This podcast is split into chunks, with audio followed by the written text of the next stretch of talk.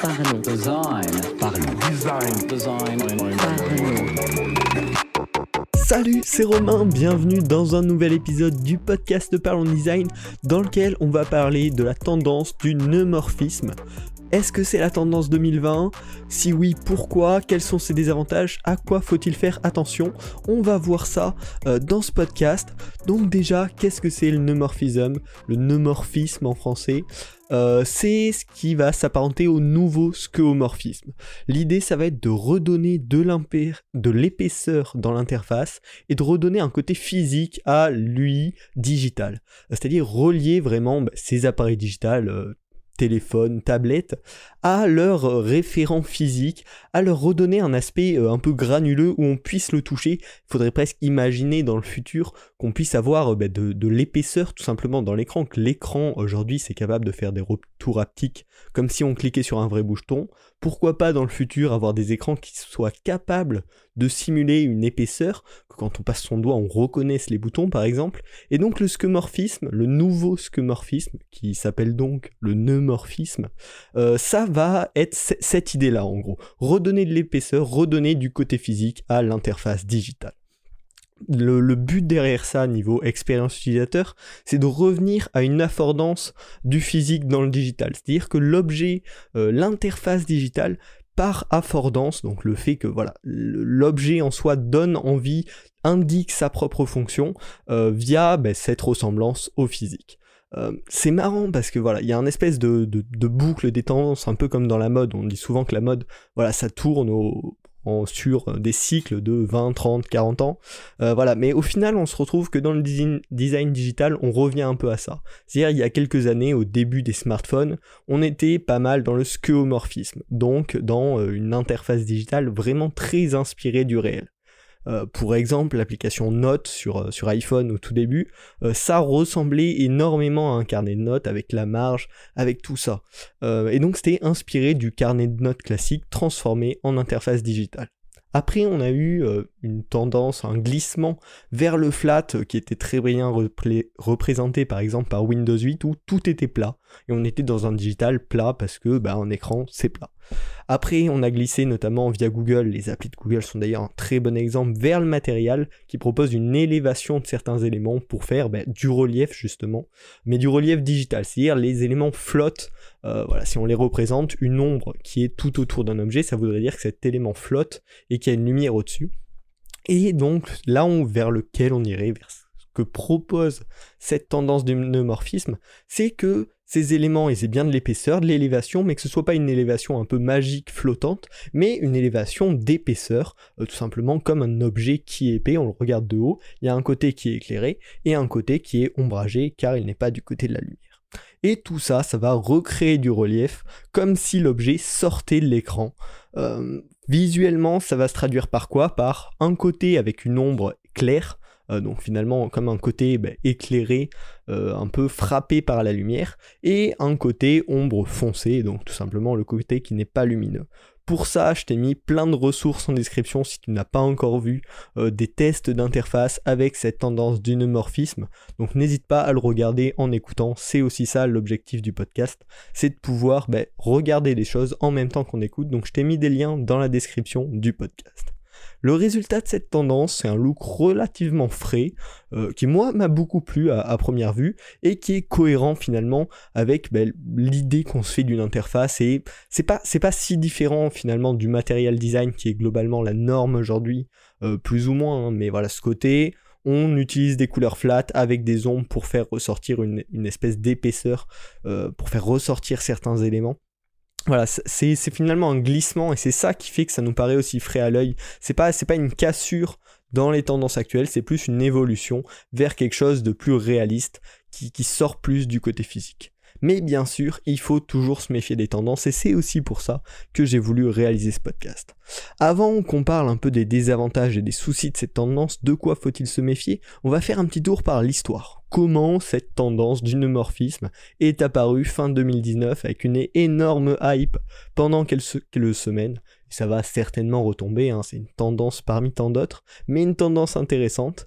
Donc c'est parti d'un shot, donc d'un post sur la plateforme Dribble de l'agence Hype 4, Hype4, euh, je pense que ça doit être une agence euh, américaine peut-être, euh, et donc qui a proposé, qui a posté voilà, une image d'une interface avec comme titre pour, pour la tendance un petit peu lancée avec cette interface de New Skeuomorphism, donc de nouveau skeuomorphisme. Après, dans les commentaires, les gens ont proposé le nom de Neomorphism. et puis Michael Malek Mix et Jason Kelly, euh, qui sont donc euh, deux, designers de l'agence Hype4, ont proposé le mot plus simple, plus court de neumorphism, euh, donc N-E-U-M-O-R-P-H-I-S-M. Et ça a vraiment été hypé très vite sur les réseaux sociaux, sur Dribble, sur Twitter. Je m'y suis moi-même tenté j'ai essayé voilà, quelques, quelques trucs avec ce style qui rend vraiment sympa. Euh, Michael Malemix a d'ailleurs écrit trois articles sur le sujet un petit peu. Une pré-intro qui était sortie avant cette tendance, mais qui euh, déjà l'introduisait un petit peu doucement. J'étais tombé sur cet article, super intéressant d'ailleurs. J'essaierai de vous mettre également les liens dans la description. Un article d'introduction vraiment au neumorphism après qu'ils aient euh, posté leur shot sur Dribble. Et puis un article un peu pour calmer la tendance euh, dans lequel il expliquait pourquoi le neumorphism ne serait pas euh, la tendance de 2020. Donc c'était assez intéressant parce qu'en fait il a lui-même détruit la tendance qu'il avait lancée, euh, mais finalement pas tant que ça. C'est-à-dire l'article il est, euh, il est assez intéressant justement parce qu'il critique ce qui ne va pas, les soucis, et en même temps montre que cette tendance a ses petits avantages. Euh, donc c'est vachement intéressant, je vous conseille d'aller lire ces articles. Voilà, voilà un petit peu pour euh, l'histoire du neumorphism. Et désormais, je vais vous parler un petit peu de l'erreur que j'ai commise avec cette tendance, des désavantages de, ce, type de, visuel.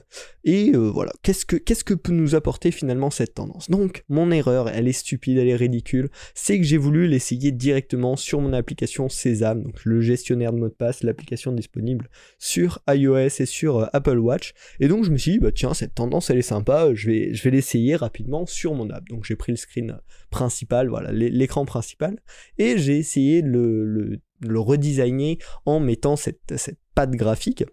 J'ai adoré sur le moment, je me suis dit, waouh, c'est vraiment cool, donc je l'ai posté sur Dribble, bon voilà, ça c'était sympa, tu vois, de l'exploration. Et je me suis dit, je vais refaire toute l'appli comme ça. Je me suis enflammé sur cette tendance, c'était bête, j'ai perdu beaucoup de temps, finalement, bien sûr, j'ai reculé, je me suis dit, ça va beaucoup trop vite, je n'ai pas réfléchi aux conséquences. Donc voilà, déjà le premier conseil que je vais te transmettre dans ce podcast, c'est ne te lance jamais comme ça. Euh, c'était bête, je, le savais en même temps que je le faisais, euh, mais je l'ai fait quand même, ça me tentait. Bon, j'ai appris des choses, et c'est pour ça que je t'en parle aussi dans ce podcast. Mais voilà, on ne redesign pas une application simplement pour une tendance, ça n'a aucun sens. Euh, donc voilà, j'avais passé beaucoup de temps sur le design de cette application, de nombreux utilisateurs l'utilisent, ça n'avait aucun sens de le redesigner comme ça. Mais par contre, ce que m'a apporté cette expérience, c'est de découvrir bien sûr les limites de cette philosophie un peu neumorphism, de ce que ça propose, de ce que ça apporte.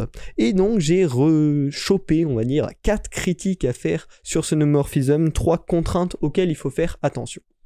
Le premier point qui va être gênant par rapport à nos interfaces actuelles, c'est qu'on utilise pas mal globalement de boutons volants ou de, voilà, de choses qui passent au-dessus de tout le reste. Sur le neumorphism, ces boutons volants deviennent incohérents. C'est-à-dire que si on, a, si on s'inspire d'une interface physique et de l'épaisseur, on a euh, peu d'éléments volants euh, dans notre quotidien. Donc ça devient très incohérent et il faut les remplacer, il faut, faut trouver une autre solution pour mettre en place ces boutons. Il y a également un risque d'accessibilité, c'est-à-dire que les détails d'épaisseur sont relativement légers malgré tout, euh, c'est une petite ombre en haut, une petite ombre en bas. Et donc, il faut faire attention euh, pour les personnes qui ont des problèmes de, de vision, tout simplement, à ce que l'interface reste cohérente, même s'ils n'arrivent pas à discerner ces détails d'épaisseur. Également, ça nécessite du développement 100% personnalisé. Euh, pour, pour avoir cette cohérence de l'épaisseur, c'est donc pas mal de temps de développement. En fonction des plateformes, c'est plus ou moins dur d'ajouter plusieurs ombres. Sur du web, ça va être extrêmement simple de faire euh, une ombre claire, une ombre foncée ou des ombres intérieures. Sur, par exemple, du développement iOS natif avec du Swift, ça devient beaucoup plus compliqué et c'est beaucoup plus de temps passé pour développer cette interface, cette cohérence aussi de l'épaisseur, qui s'accorde également, euh, bien sûr, si on parle d'un bouton physique qui, est, qui a de l'épaisseur, quand on va appuyer dessus, on va s'attendre à ce qu'il rentre un peu euh, dans, son, dans socle finalement. Et donc ça va falloir également le faire pour avoir bah, toute une interface cohérente. Et enfin, le dernier souci que j'ai relevé, c'est un problème de cohérence dans la navigation.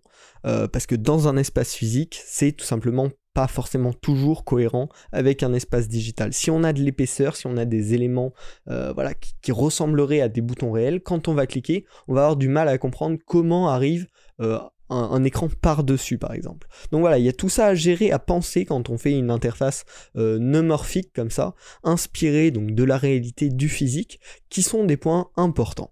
Euh, finalement, après avoir exploré cette tendance, je dirais qu'elle est adaptée à plusieurs types d'interfaces, deux principalement.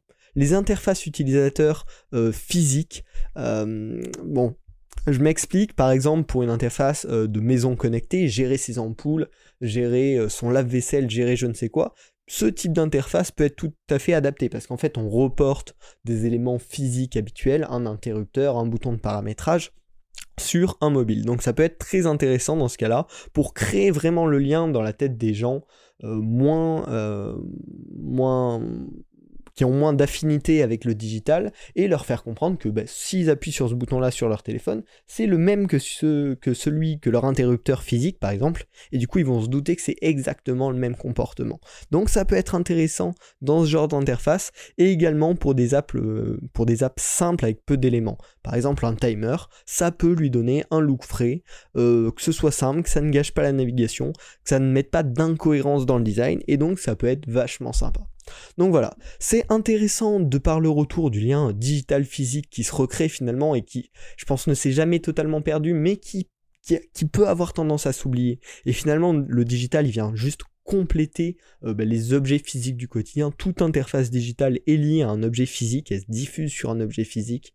Donc c'est intéressant voilà, de, toujours lier les deux et de ne pas l'oublier. Euh, ce que je t'invite à faire pour les prochaines tendances, voilà, pour les tendances à venir, c'est toujours observer les tendances. N'hésite pas à les découvrir, à les tester un petit peu, mais il ne faut surtout pas les adopter sauvagement. Euh, c'est voilà, c'est un manque de prise de recul et donc faut vraiment faire gaffe à ça, de ne pas se lancer dans des tendances juste pour le feeling comme ça. C'est agréable, ça fait apprendre des choses, mais il faut pas le lancer sur des projets sérieux, on va dire. Donc voilà, j'espère que ce podcast t'a plu, t'a fait découvrir cette tendance de neumorphisme, t'a fait apprendre des choses sur cette tendance. Il y a toujours les liens euh, sur les ressources pour découvrir le neumorphisme dans la description.